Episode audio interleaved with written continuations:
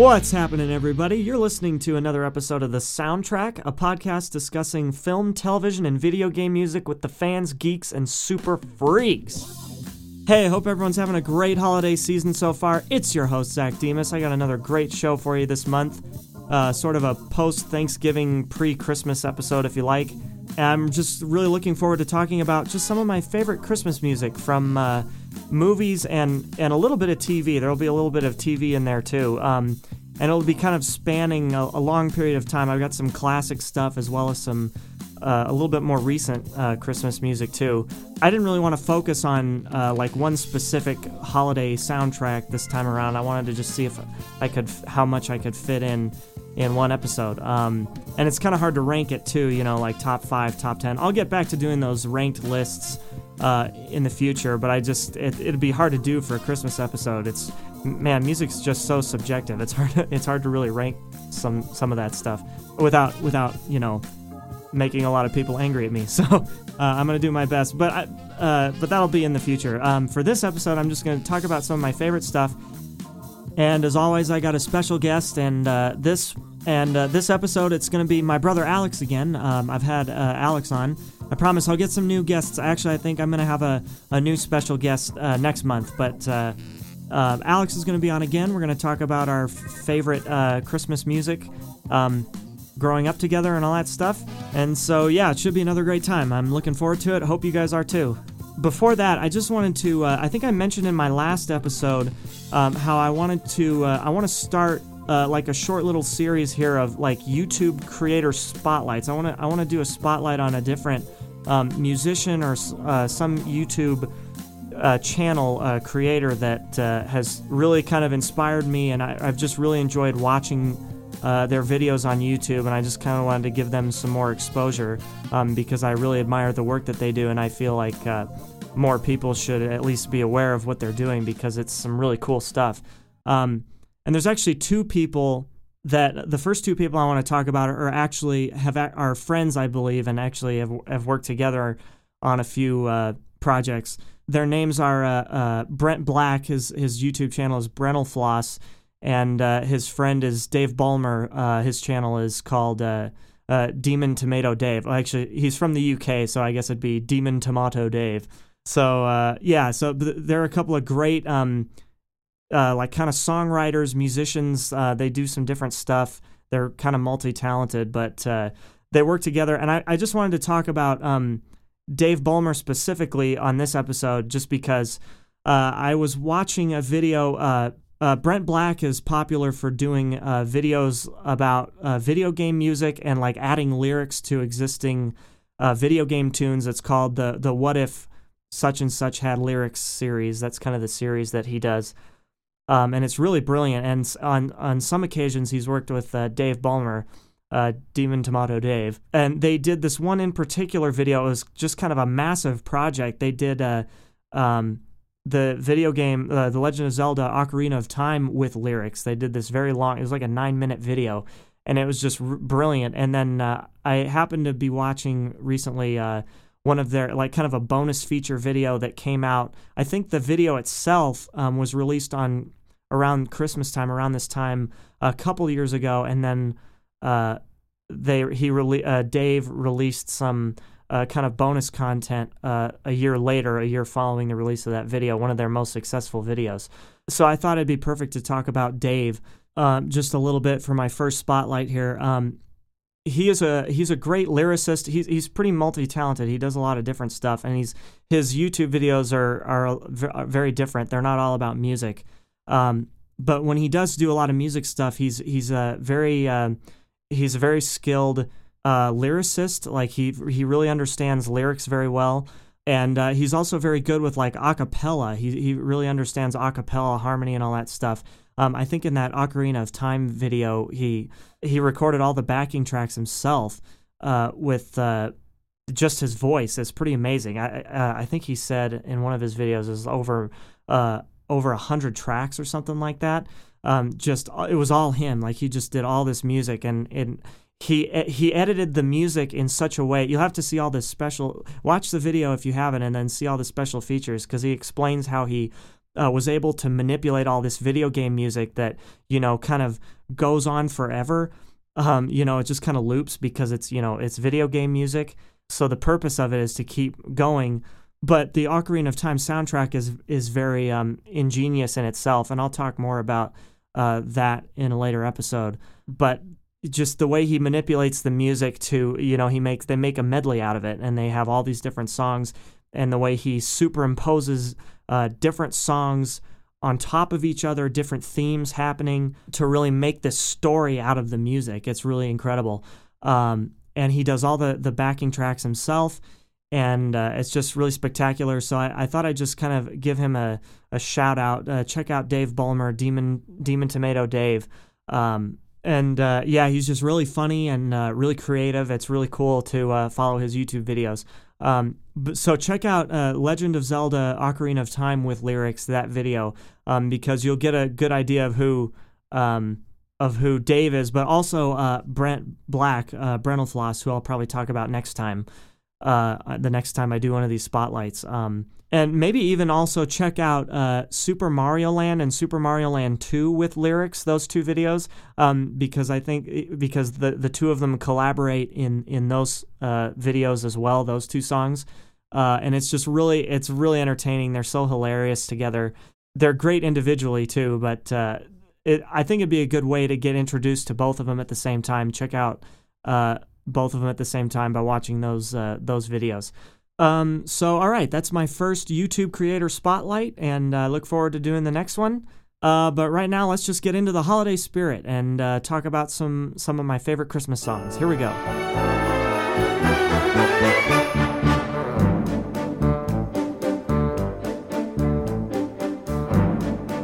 All right, so I'm going to start off with a classic Christmas song, um, and it's interesting because it's not classic in in the sense that it doesn't it's not bright it's not cheerful like christmas is. It's kind of the exact opposite.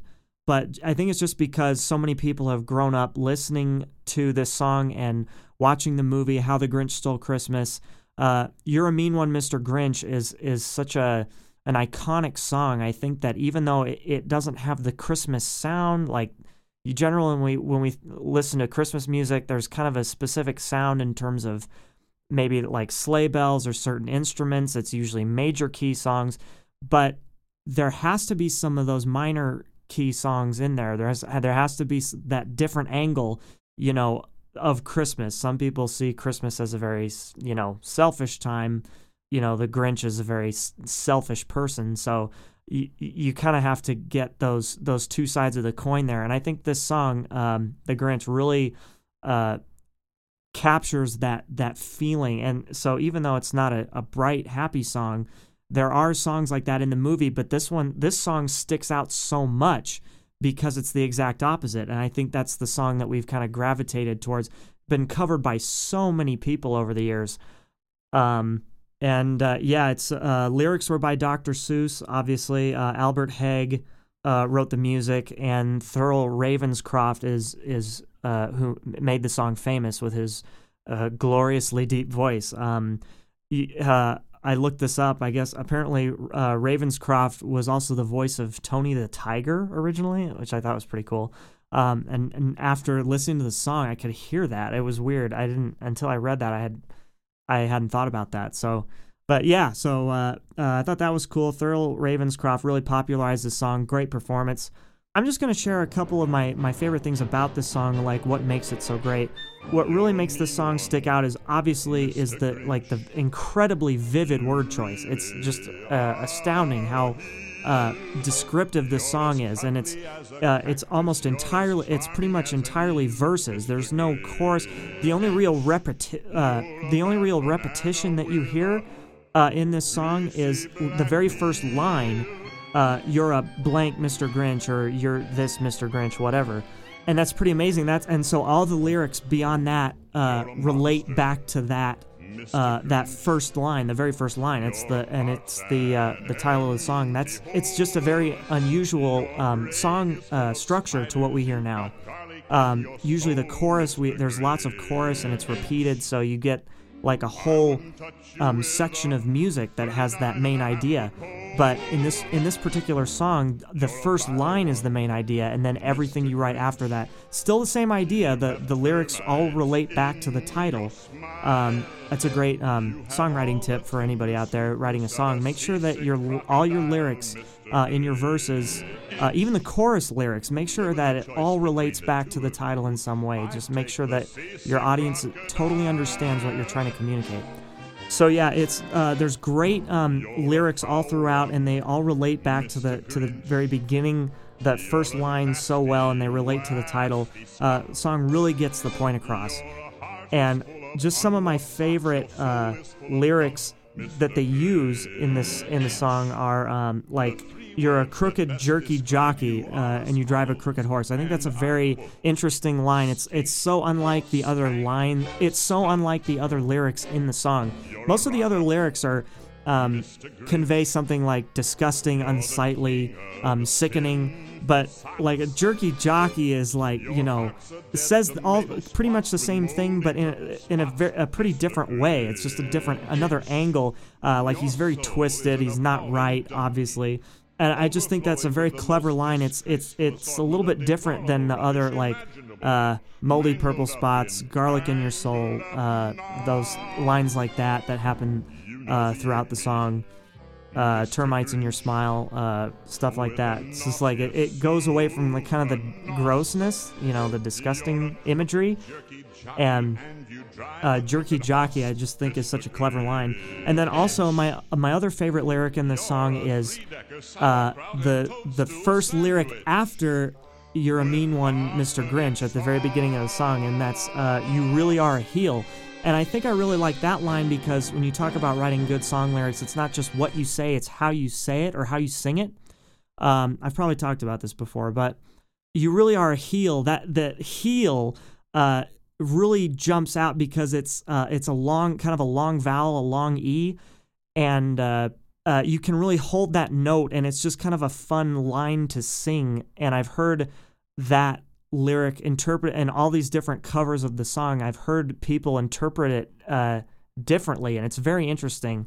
And then so you've got these great lyrics, but at the same time uh, you've got this perfect accompaniment that, if you notice, if you listen to the original version of this song, it never changes. It's basically just repeated. Uh, but the very beginning is always the same, which is fine because the I feel like it, the that that accompaniment really works. The the the musicians behind uh, uh underneath the vocals uh, really makes sense. You know, uh, so I feel like if you've got something if you've got something like simple enough that it really enha- it elevates what's going on uh, rather than getting in the way, do that. They it fills the spaces, um, the little interjections in the brass, just certain things that that uh, fill in the rest of what's going on that that kind of uh, make up the big picture of the song.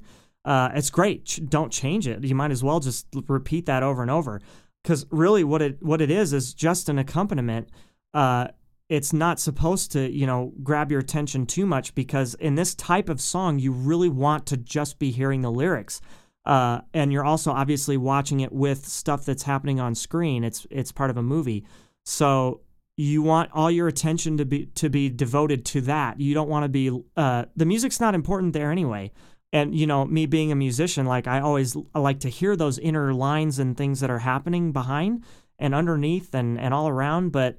Uh, at the same time, you have to understand your role as a musician, whether you're a performer or a uh, like an instrumentalist or a singer. You have to understand your role, and I think what's so great about this song is that uh, the roles are clearly established, and you really like they want you to hear those lyrics, and it's such a they do a successful job of um, supporting it without really getting in the way.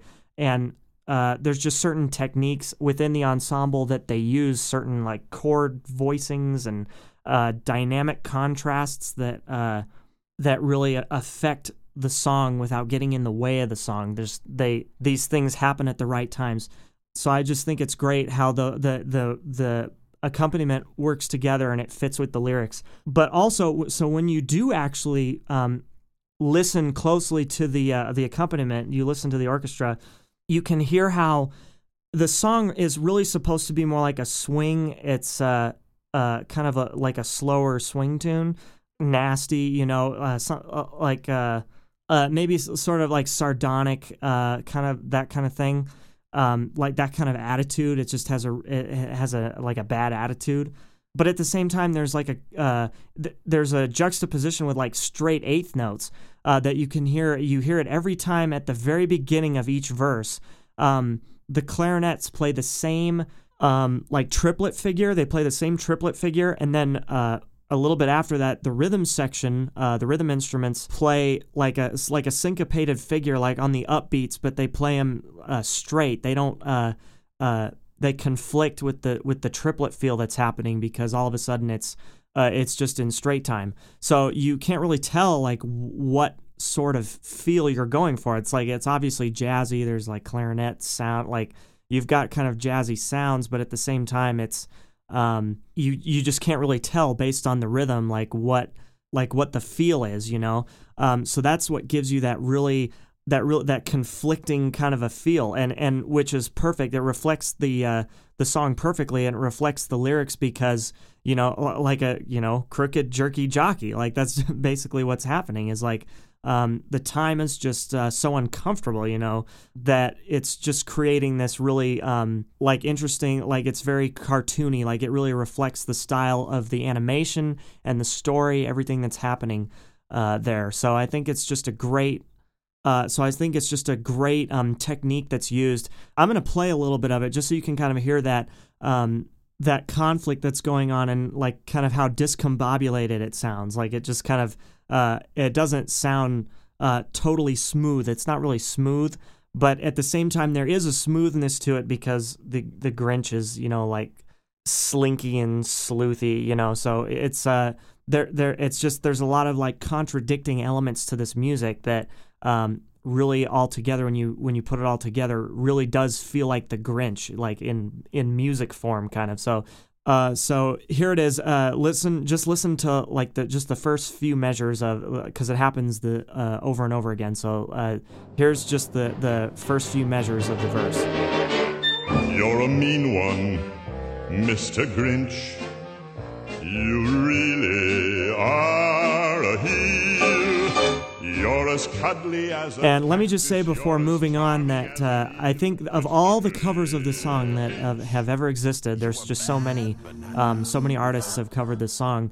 Uh, I think the, the my favorite version, I think the best version of this song uh, was recorded by Take Six. Uh, it was on the album uh, "The Most Wonderful Time of the Year," I think is the name of the album, uh, by uh, Take Six, a great vocal group.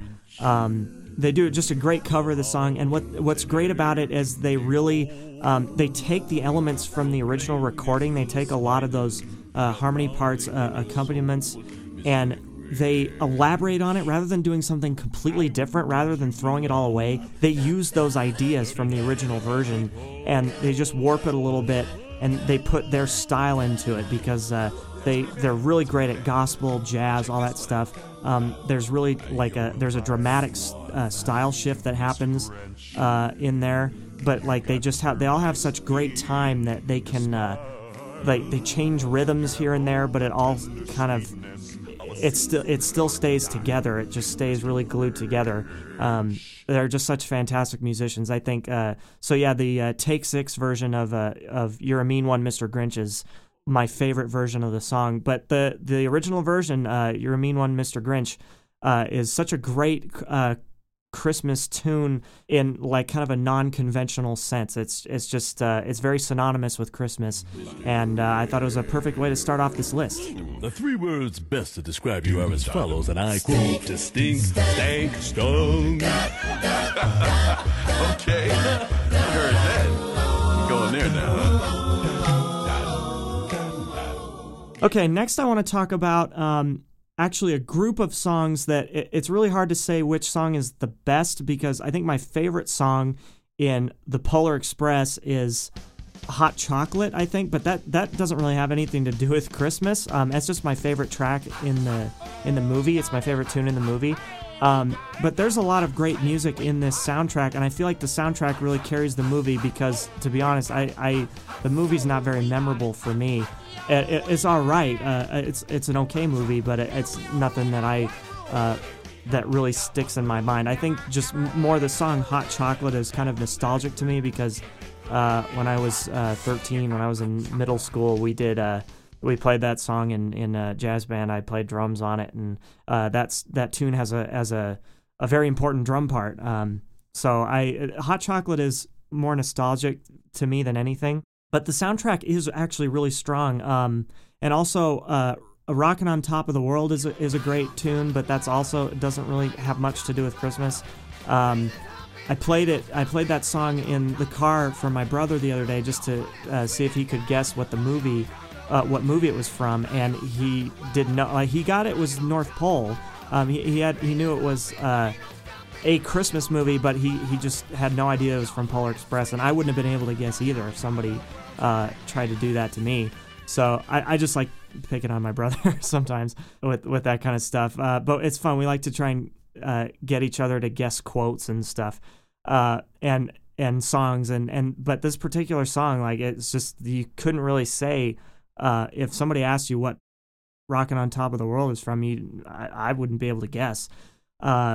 But it's still a nice song. It's just that there's no distinct uh, quality about it that gets you to to think of Christmas or to, that gets you to think of that movie. Um, but there are a couple of songs in that movie that do do that.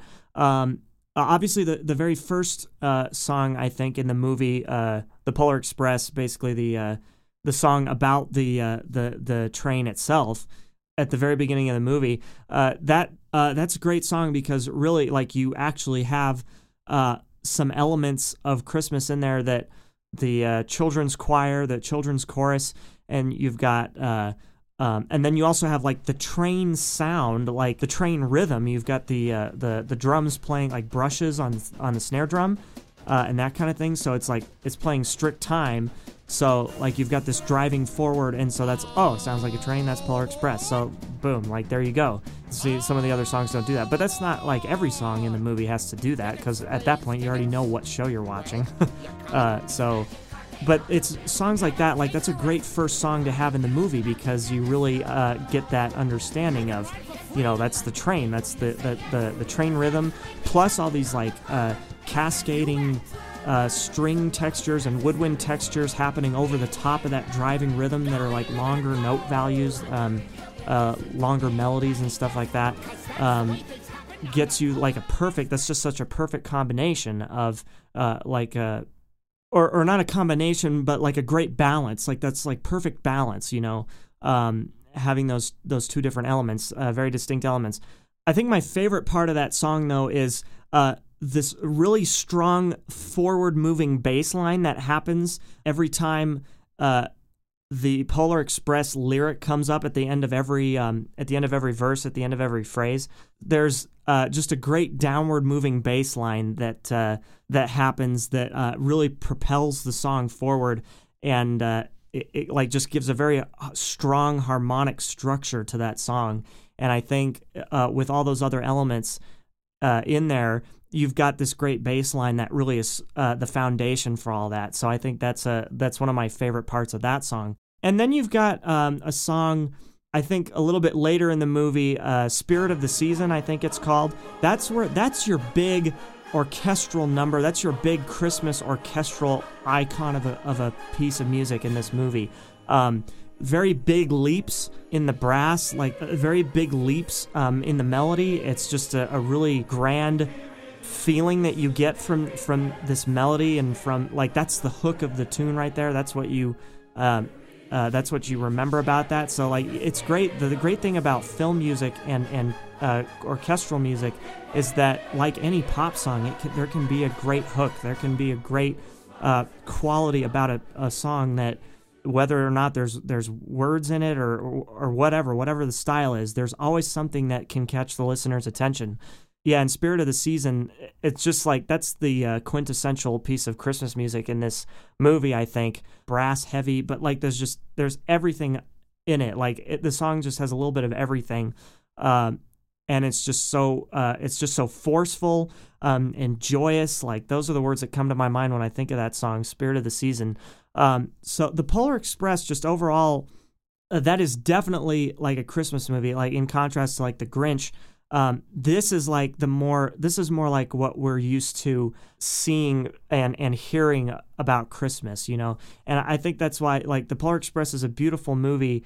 Um, even though I personally don't care for it that much, but it's it's uh, it's a great piece of, of work for uh, the Christmas holiday and the Christmas season, and that's that's why I decided to include it. That's why it's some of my favorite Christmas music because it's just it has that feeling, it, it, and it's not and it's not a movie that one w- would instantly go to in their mind as the, as Christmas as their favorite thing about Christmas, um, or even about Christmas music. I don't know, but uh, I think the Polar Express is just uh, one of the best things about Christmas, my my Christmas experience.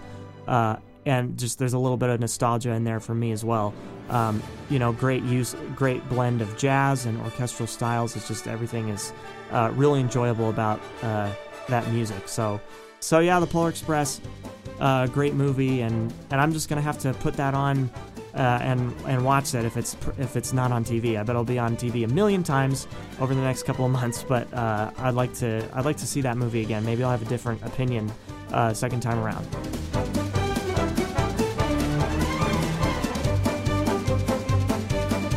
Okay, so as you may know, I was going to do an episode in this podcast series about Family Guy and about the music from Family Guy, um, but I ran into a lot of problems. And one of the problems that I ran into on a lot of the songs was uh, I was doing my research and I, I hadn't done enough research before uh, putting the podcast together about where the song, certain songs came from. I tried to do uh, a, just a list of music. I tried to exclude like songs that were referenced to something else, like unoriginal music. I was trying to avoid that.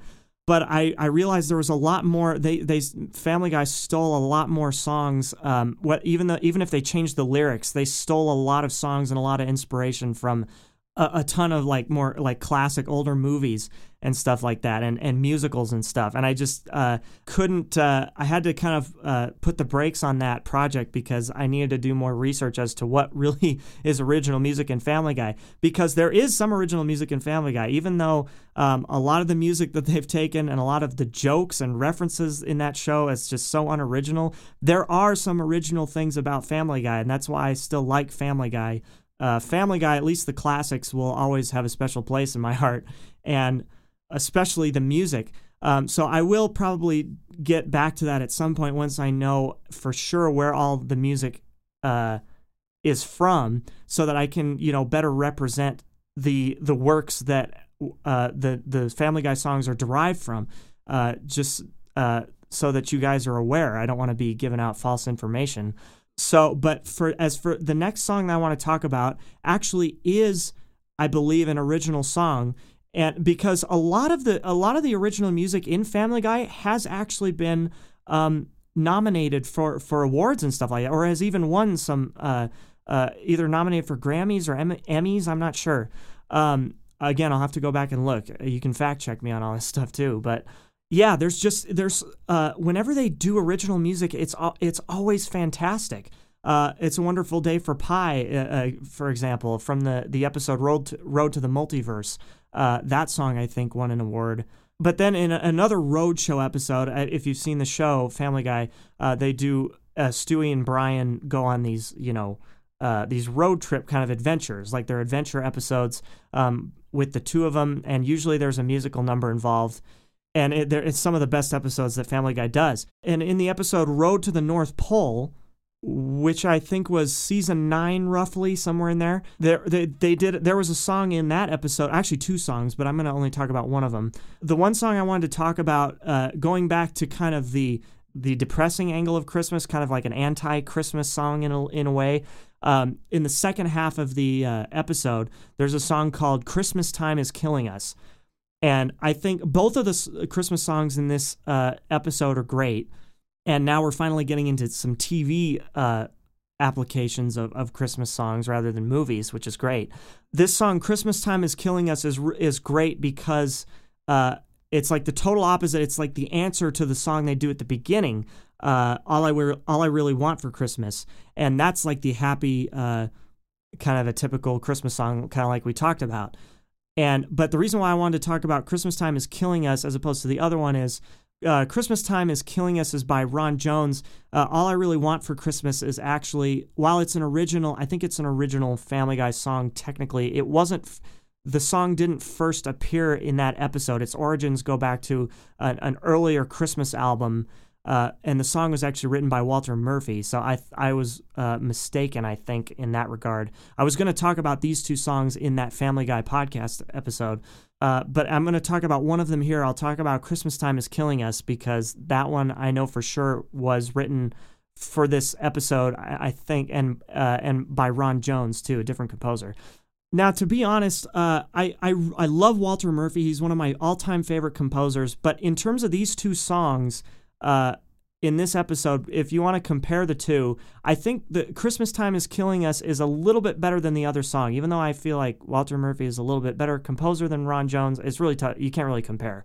Uh, but in terms of these two songs, Christmas Time is Killing Us is a, a fantastic song because there's so much more contrast in this song and what I mean is, so basically, the what the song is about is is Stewie and Brian uh, is Road to the North Pole. So they they uh, travel to the North Pole to see Santa because um, Stewie wants to get his revenge on Santa, and so they want to go to the North Pole. And but then when they get there, they realize that Santa, because of uh, all of the selfishness that was established in the opening song in the at the very beginning of the episode, uh, they they come to realize that the North Pole is like is is basically hell and uh, Santa's been dried up, like he's got no magic left. He's not jolly anymore. It's just a, a, a, very depressing scene because people are so selfish. He can't meet the demand. You know, it's like a more of a, a realistic version of Christmas. Like if uh, you know, if you want to think about it that way. But yeah, it's a great song. Like there's great contrast in the song because uh, they meet Santa and so Santa starts saying how it's just it's so grim and you know and we just uh, we're tired uh, this is how it is here now. Uh, Christmas in the North Pole, just it's it's a disaster. Know, like it's just it's just pain pretty much. But then Stewie offers like kind of a rebuttal that's like uh it, like super contrasting to like the main melody. So you've got like the the uh, the main melody and then you've got like this. So you've got like the A section, the verse where um you know Santa talks about you know his problems but then stewie uh the the the b section stewie comes back with you know an argument for why santa is so great. And you know you can't give up that kind of thing. Like he's very positive which is unusual for for stewie. But yeah he's just trying to be very positive and and picking up santa. And the the the music changes to fit those different styles. So you've got a very dynamic tune. You have a much more um this song is much more diverse in terms of uh uh technique and and those sort of things. Let me tell you, us uh, like one of the like the major thing that happens uh, in this song that that really creates this great contrast.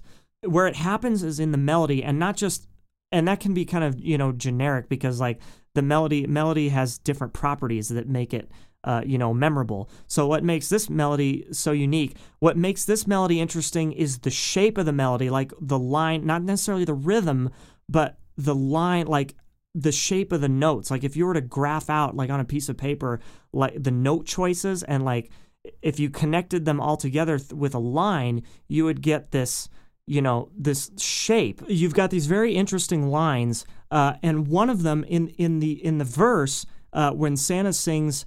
You've got this interesting kind of downward motion since this is in a minor key. It's a, like kind of a depressing song, or at least the, this section of the song is is supposed to be uh, sadder, more depressing.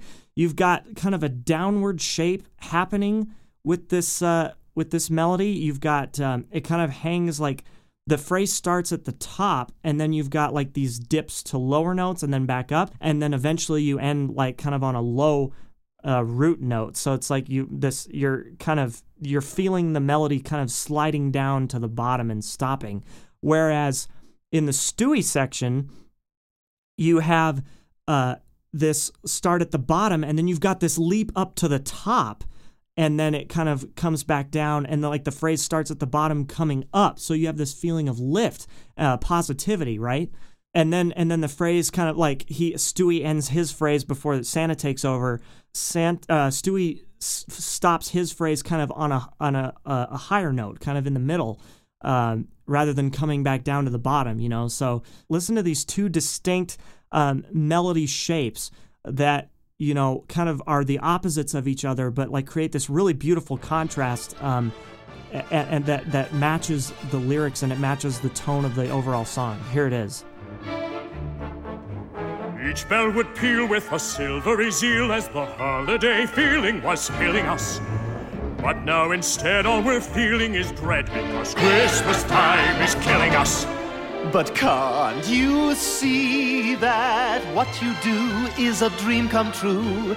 Can't you see that every smile makes it all worthwhile? No. See, there, there's such strong melodies, and it's so interesting because uh, th- there's so much shape. There's a lot of leaps. It's it's very interesting with all the leaps that are in uh, these melodies and these lines, um, but it's still uh, it's still very singable. Like you can still sing along with it. It's pretty easy, and you know, coupled with like fun lyrics to sing, like it's very it has that Family Guy stamp on it. You know, so. Uh, it's it's one of those things that's kind of fun to sing, even if it's you know not the happiest song. It's still um, y- you enjoy it, and I think with these interesting shapes, you just get very unique melodies that I think really uh, stick with you. So yeah, that's uh, Christmas time is killing us, and uh, also check out All I Really Want for Christmas. That's a that's a very entertaining song too, and it's it's uh, very uh, happy. Um, and uh, I'll probably talk about that song as well at some point eh, whenever I do my my my Family Guy episode. Um, my Family Guy spotlight. Uh, also, listen to uh, melodic shapes in that song as well because there's some very interesting things happening in that song. Also, um, orchestration wise, there's a lot of interesting stuff in that too. So we'll get to that uh, eventually. But uh, all right, one more song to go. Okay, so uh, one more song now I want to talk about, and uh, we'll uh, turn it back to we'll end this uh, this main topic on a lighter note. I want to end with something happier because it is Christmas after all, and I want to talk about a, a cl- another classic Christmas movie. at least in, in my time, in my childhood, a Muppet Christmas Carol is probably a classic it's based off of the story by Charles Dickens, and uh, with all Muppets characters, so it's great. And there's uh, uh, lots of great music in it. And the one song I want to focus on is actually it's the very last song uh, before the finale. Um, it's called "Thankful Heart," and I feel like I don't know if this if uh, if it's just me, if I just didn't remember this song um, when I watched this as a kid, I honestly had a, a very short attention span, so I, I, I, only remember like the first half of the movie, and then I probably just stopped watching. But the the song "Thankful Heart" at the very end, this is like the this is what the whole movie is leading to, and and uh, you know this this song is proof of Ebenezer Scrooge's uh, growth as a character throughout the story. You know he's uh, he, he learns the true meaning of Christmas uh, by the time he sings this song he, you know, this is the realization is, you know, you just, you know, you have to be appreciative of other people and you know this is a time for giving. You know this really what christmas is all about. I feel like they really nailed it with this song. And what's amazing about this song is how simple it is. It's it's not too complicated. It's just it's the very last song before the finale. So it isn't even really like the big grand finale but it's setting you up for that. And what's amazing about it is just how simple it is, but how beautiful it is, and how it really just the message is so straightforward. I wish I was that good at writing a song that was as straightforward as this song is, and it's really it's it's really nice because it's it's very straightforward. It's just a, a basically. Um, that's the form, and then there's like a simple tagged ending. There's it's very like standard song structure. The form is very standard. Um, but it's just such a perfect way to um, convey the message, and that's what's so great is using a, just a very common song form that our ears are used to li- listening to, um, and it's just amazing how you know the same you, music can you know take go a lot of different ways, but there's certain ways that it has always stayed the same, and our ears will always you know, like music that follows, you know, certain guidelines. I'm going to say guidelines, not rules, because it's okay to break rules in music sometimes but there's just certain traditions that our, our ears have grown accustomed to and, and certain things that uh, our brains latch onto when we listen to music, no matter what type of song it is. This song is so great because really, uh, you know, between, you know, like easily um, easily expressed lyrics, it's not it's not really, you know, fancy. They're they're pretty um, um, they're pretty clear. And then you you you couple that with uh, like very strong chord progressions, a lot of like, you know, these very strong chord progressions, like I was talking about in uh, uh, Spirit of the Season in the, the One Polar Express song. uh, or actually, no, it wasn't in that one. It was in the Polar Express song, the very first song in the movie.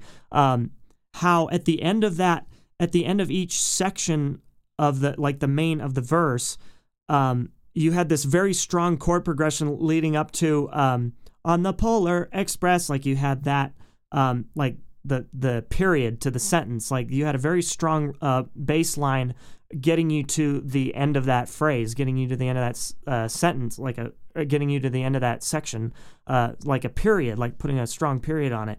Well, this song does the, pretty much the same thing. There's a very strong root movement that that allows the song to get back to the one chord, and just listen to it because of how, and it also. Um, again, like the title of the song comes into play at the very end of this section, Thankful Heart, listen to how this bass line and this whole chord progression really you know sounds final. You get this um, this sense of uh, you get this strong sense of resolution at the end of uh, every section every at the end of every verse. And just listen to it. It's just so beautiful. Yes and every night will end and every day will start with a grateful prayer and a heart see it's just it's gorgeous. It's such a gorgeous um, strong uh, chord progression. But then uh, even right before that there's another element to the song that is very nice uh, how there's like this great repetition. Like it's very simple repetition but it's like kind of getting you it's tr- it's it's making that strong resolution at the end that much more you're, you're anticipating it that much more because of the repetition that happens um, right before that and so I'll I'll play that back. I'll play like the the section just before the final resolution, so you can hear how that that extra anticipation and that repeti- and that repetition leads you to the end of the phrase. So there's not just a strong resolution, but there's like a strong um, like tension that's kind of building up. Not not tension like in a rough way, just you know like a sense of it, that it's not settled yet. So like you're you're this is how you like build a phrase. We're building like a very strong. We're communicating a very effective um, sentence, if you will, uh, with this piece of music. So I'll play it back now, and so you can hear that the whole rest of that whole end of that uh, section of the verse, rather than uh, just the resolution. So you can kind of hear how it builds up. With a thankful heart, with an endless joy, with a growing family, every girl and boy will be nephew and niece to me. Nephew and niece to me. Will bring love, hope, and peace to me. Love, hope, and peace to me. Yes, and every night will end, and every day will start with a grateful prayer and a thankful heart. See, there you go. And so, seeing as how we have this very simple repetition in this song, I think I, mentioned something about this also in uh, was it in when I was talking about Polar Express? I can't remember where there. Um, there's like even in songs, even in orchestral music, like film soundtracks and stuff like that. There's still um, it's still possible to have great repetition in a song. It's not always pop songs that are uh, that are repetitive, and and that's why we like pop songs uh, there even there's repetition even in you know uh, orchestral like soundtracks and stuff like that. So you really get a sense of so like it really doesn't matter what style of music is what style of music it is. There's always um, as long as you have repetition like and if it's a good idea to repeat like if it's worth repeating um, then yes, it's going to be a very it's going to be a very nice song. Um, sometimes you know repetition is annoying. Certain, that's why certain bad songs get stuck in our heads. You know, like uh, like the the Rebecca Black song Friday or whatever. Like the, sometimes rep- repetition is bad, but a repetition at the same time can also ha- get you a great song. So that's what I just think is so great about this song is that it's so simple. Very end of the movie, um, really is just supposed to you know give a, a, a a sense that it's finished, give like that the movie is finished before going into the grand finale. Um, so like you've just got this really nice repetition, like building up. Um, just this is a, a classic example. If you want to learn songwriting, like this is a classic example. Thankful Heart uh, is a classic example of um, how to write just a, a, nice, strong song. It's not very long either, so it's like you remember more of the song.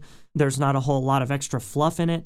Um, so yeah, and then you throw in, you know, sleigh bells. You've got this really nice um, uh, orchestral arrangement, and uh, boom, you've got a very strong song to close out this movie. And so I think, um, and I think that's also a good way to close this list. You know, um, a thankful heart has such a great message. I just hope that um, during the holidays, uh, no matter what goes on in uh, politics or you know anything, any of that sort of thing, you know, this is the time of year. Just you know, please treat each other with uh, the uh, the utmost respect um, if you can, and uh, you know, just um, be be thankful um, for the life that you have now, and hopefully we can continue to move forward. I just think this song is such a great message. Uh, sorry to get all deep on you there, but uh, I thought this song was so perfect for, uh, especially at this time. And this movie and this uh, story has been told, uh, you know, so many times. I feel like, you know, now more than ever, we need to, you know, really adhere to these values that are in these songs. So, um, yeah, that's my uh, that's those are my favorite Christmas songs. At least some of them. There's so many more. Um, there's just so many more songs in the in the commercial music industry that I uh, that I really like, and then also traditional Christmas Christmas songs. Um, "Deck the Halls" is one of my favorite. You know, just general Christmas songs around this time. Um, but yeah, that's but that's it. I just wanted to share some of some of my favorite Christmas songs, and I just I hope you really enjoyed this list, and uh, I I look forward to getting back to um, some some other uh, popular uh, musical subjects. But uh, I just wanted to I thought it would be a great idea to do a Christmas episode, and uh, uh, shoot me an email or send me a face a message on my uh, my Facebook my business page uh, Mute City Music on Facebook. And yeah, I'd just love to hear what what you all uh, thought of these songs and uh, and w- what your favorite Christmas songs are. I think this is just such a fun time of year, and uh, I'm already looking forward to next year. So um, uh, I'll have plenty of time to think about what I want to do for that one. I'll, I'll have to do something even more special than this one was. So, um, all right, that's gonna do it.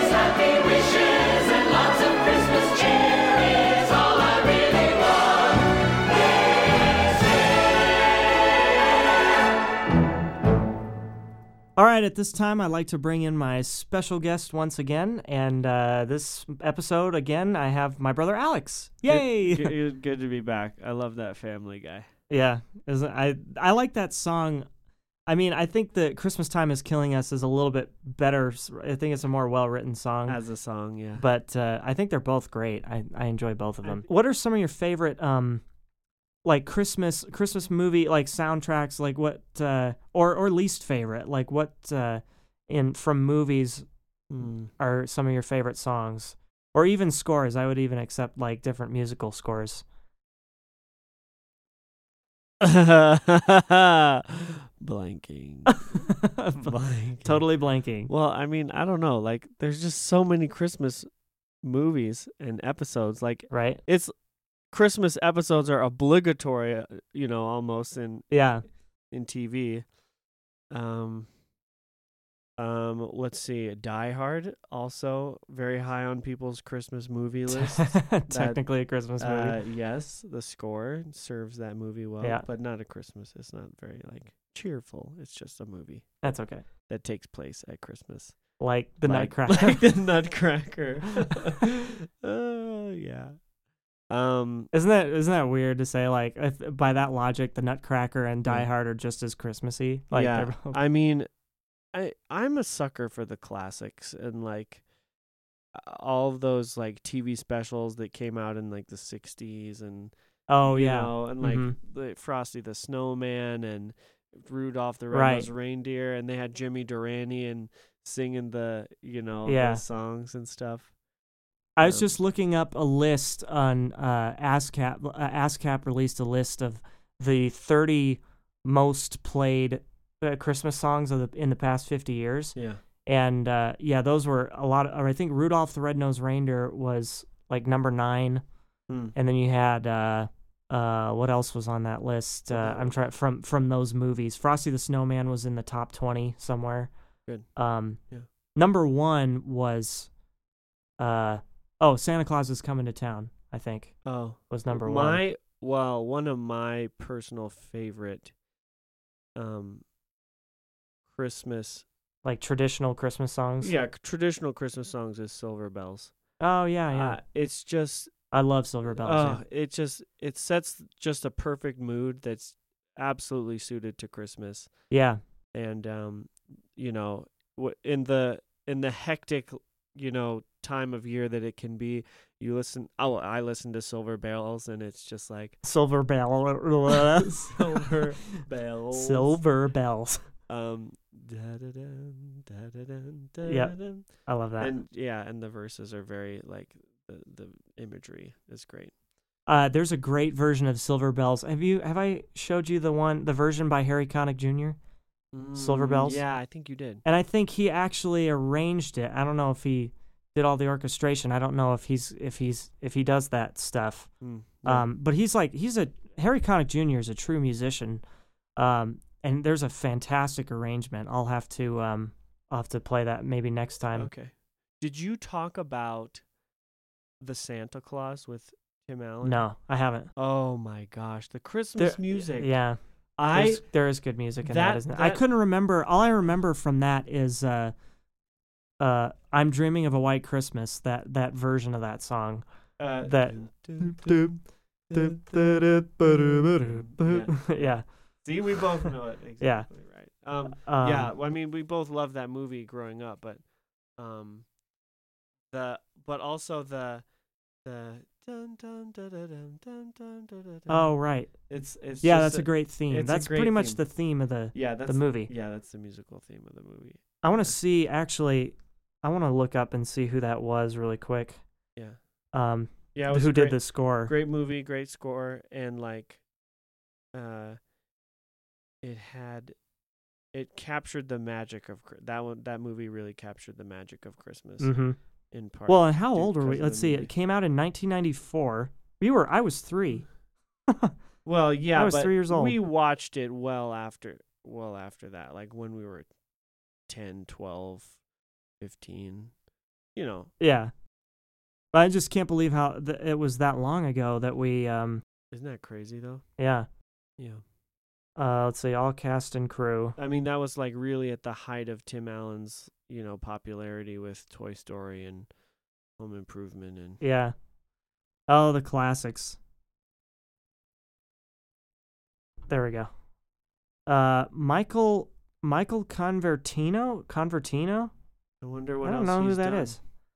Um, Santa Clause, Bull Durham. Nothing else that I would really even know. I'm looking through his. Oh, Jungle to Jungle. How about that? That's More funny. Tim Allen. That's interesting.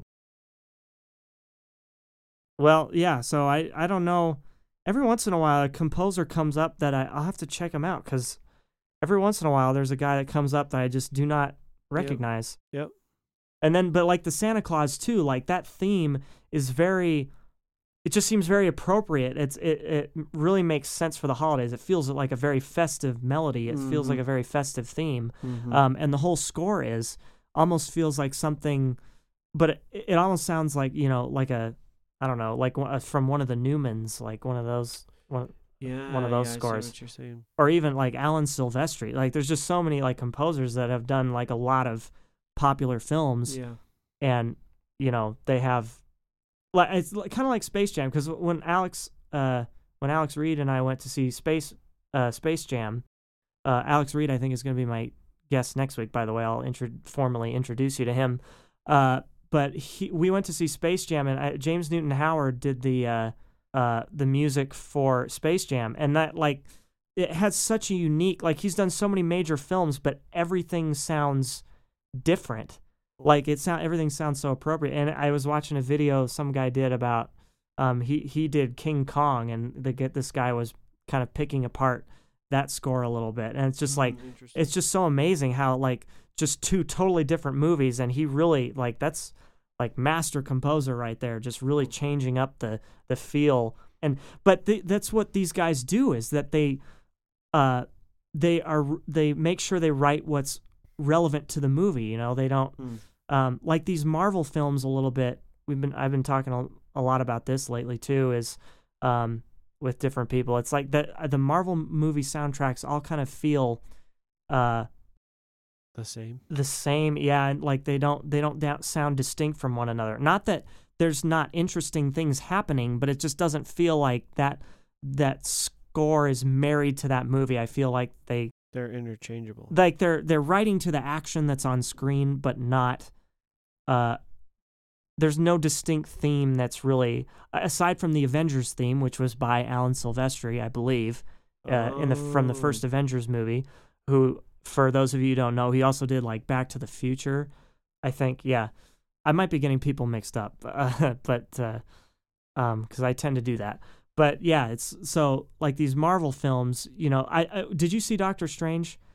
I felt Mm-mm. like it wasn't until Doctor Strange, uh, Michael Michael Giacchino, did the score for that one. Oh well, then that and would make sense. I feel like that was the first time that really he wrote a different. Uh, he had like a good theme, but he was able to transform that theme through different wherever they were. You know, like in the movie, they jump between settings in in uh, London, New York.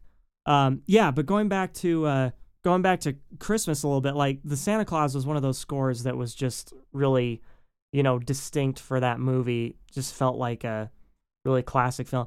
I don't. I wish I could remember like something from a, a little bit later, like maybe Christmas with the Cranks, one of those movies.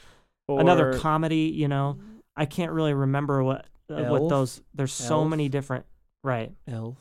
Who did that the score for Elf? Danny Elfman. no, I don't know. uh, ah, yeah, gosh, there's just so many people. I'm so bad, people. I'm sorry. there's just so many composers. well, I mean, Um, I wish I knew all of them, but there's just there's so you many. You got to get a degree in it. There's so many movies though. It's like there's just so many movies. How do you you know? They can't. It's not like the same guy or one or two guys can do all the movies. You Right. know. Right. So, were there any other like favorite um or least favorite? What about least favorite Christmas? You know anything? Ah, I don't know. I'm a sucker for Christmas. I felt that I always felt that some of those Polar Express songs didn't really make sense. Well, they were fun, okay. fun songs, but just not Christmas now that related. you bring that up, that was just one of those movies that really didn't hit home for me. Me Uh, neither. like I, I was. Uh, I think it was the fact that it was just Tom Hanks's voice like 50 times. maybe. and he like they did a pretty good job disguising it and but like it just you could I know it's part of the idea of the movie but right. it just I don't think it worked. Like just have this totally transporting journey and don't Right. have it be the dad's voice and the Santa's voice and the conductor's voice. It's just like right. Right. you know, I anyway. And Yeah. then hot chocolate we did. I remember singing hot chocolate in in high school choir. Yeah. Are you singing in choir? I was saying Yeah. how I, I we played that that uh, jazz band jazz ensemble arrangement yeah. in middle school. Yep. I was I also said earlier how I played that "Rocking on Top of the World" song in the car Oh. for you, and you couldn't like you knew I was. It was cool that you knew it was you know rocking on Top of the World" like Yeah. top as in North Pole, you know. But Yeah. uh, but yeah, that was that was impressive. But it's still like, how do you know what movie that is unless Yeah, you've that- seen it a million times? Exactly. Exactly. Is that exactly. song it, it- like is that song like at the end of the movie or something? I no, it was. I think it's somewhere in the middle. Or sometimes they just make songs like that for the credits only. Yeah, Uh, I can't. I feel like it's maybe in the credits. Um. Yeah. I don't. I don't remember it in the movie. Uh, Um, But um. Yeah, No, you. So you But said still, it's like- you said least favorite songs, and as you were talking about that rocking on top of the world, I thought of uh, rocking around the Christmas tree. Oh, okay. I okay. Detest that. Song. really? I don't like it. I, maybe, yeah, maybe it's just the vocals. Actually, yeah. I feel like that. Yes. rocking around. Yeah, like, like um, it's a good song. You don't have to try and convince me. You know. Yeah, definitely. I've n- to be honest, I've never really been a huge fan of Jingle Bell Rock. Uh, you know, I'm behind you on that too. Really? Oh yeah, I'm behind you. Yeah. Let's keep going. Is there any other like Uh, traditional? We keep we keep kind of bouncing around Um, between like movies and and traditional Christmas songs. I'm I like the cla- you know like uh Little Drummer Boy. Those are those are nice. I, I enjoy those. I think uh, I think every once in a while, and I think it's a little overdone, but every once in a while you'll get a real, um, a really nice version of Noel, the first Noel. oh yeah. um, hmm That's a really nice Maybe song. I said Josh Groban. That may be my- good one Maybe one of my favorites as well. Like uh, you know, it's one of those that if Yeah. you're a crooner, everyone's gonna do that song. Yeah, unfortunately, there's going to be a lot of covers of that, but it's a Yeah. great song. I think Yeah. it's well written. Yeah. Um, "Deck the Halls" is another one of my one Oh, of my yeah. favorite uh, traditional, Ah, I- more traditional songs. Maybe if you can find it. Remember, I've told you this before. There was a Deck the Halls in seven eight time. That's one of my favorite. Oh, really? Oh, my favorite Oh. arrangements of a Christmas song. Interesting. Yeah, it I'll have was to look for Deck it. the Halls in seven eight. It was awesome. We sang it. That was a, a Cool. chor- choral piece. I think we sang. Yeah, it'd be like da da da da da. Deck the halls with boughs of holly, fa la la la la la la la la la. yeah, yeah. It was. da, da.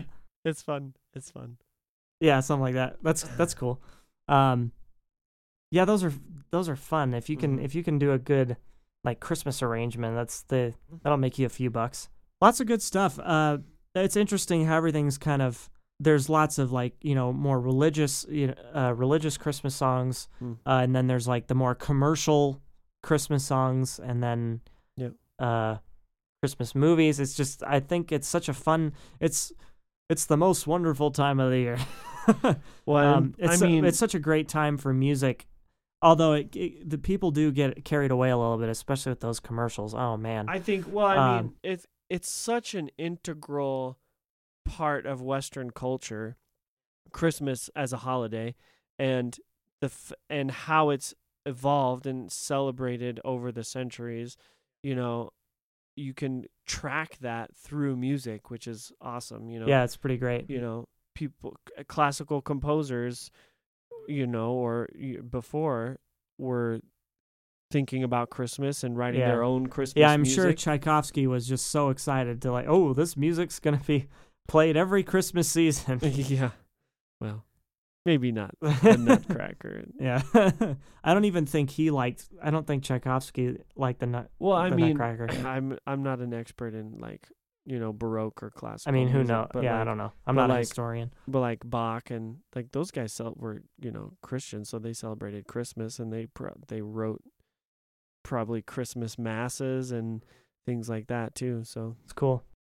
yeah Well, uh, Alex, thanks so much. I think we uh, we definitely covered a lot of ground uh, yeah we did this episode. It was fun. um, well, I appreciate uh, all the input. It's nice to have uh, another person come in and kind of share their, you know, their perception of Christmas and Christmas music and all that stuff. So, Absolutely, anytime. um, and I'm sure the the uh, listeners will d- they deserve a nice break from listening to me ramble about everything. So, um, so I appreciate it and uh, look forward to well, I'll look forward to having you on again the next time. Absolutely, looking forward. Hopefully, it's not next Christmas. it should be. I'll make sure it's sooner than that. So. I hope not. Okay. Cool. All right. Thanks. Well, I appreciate it.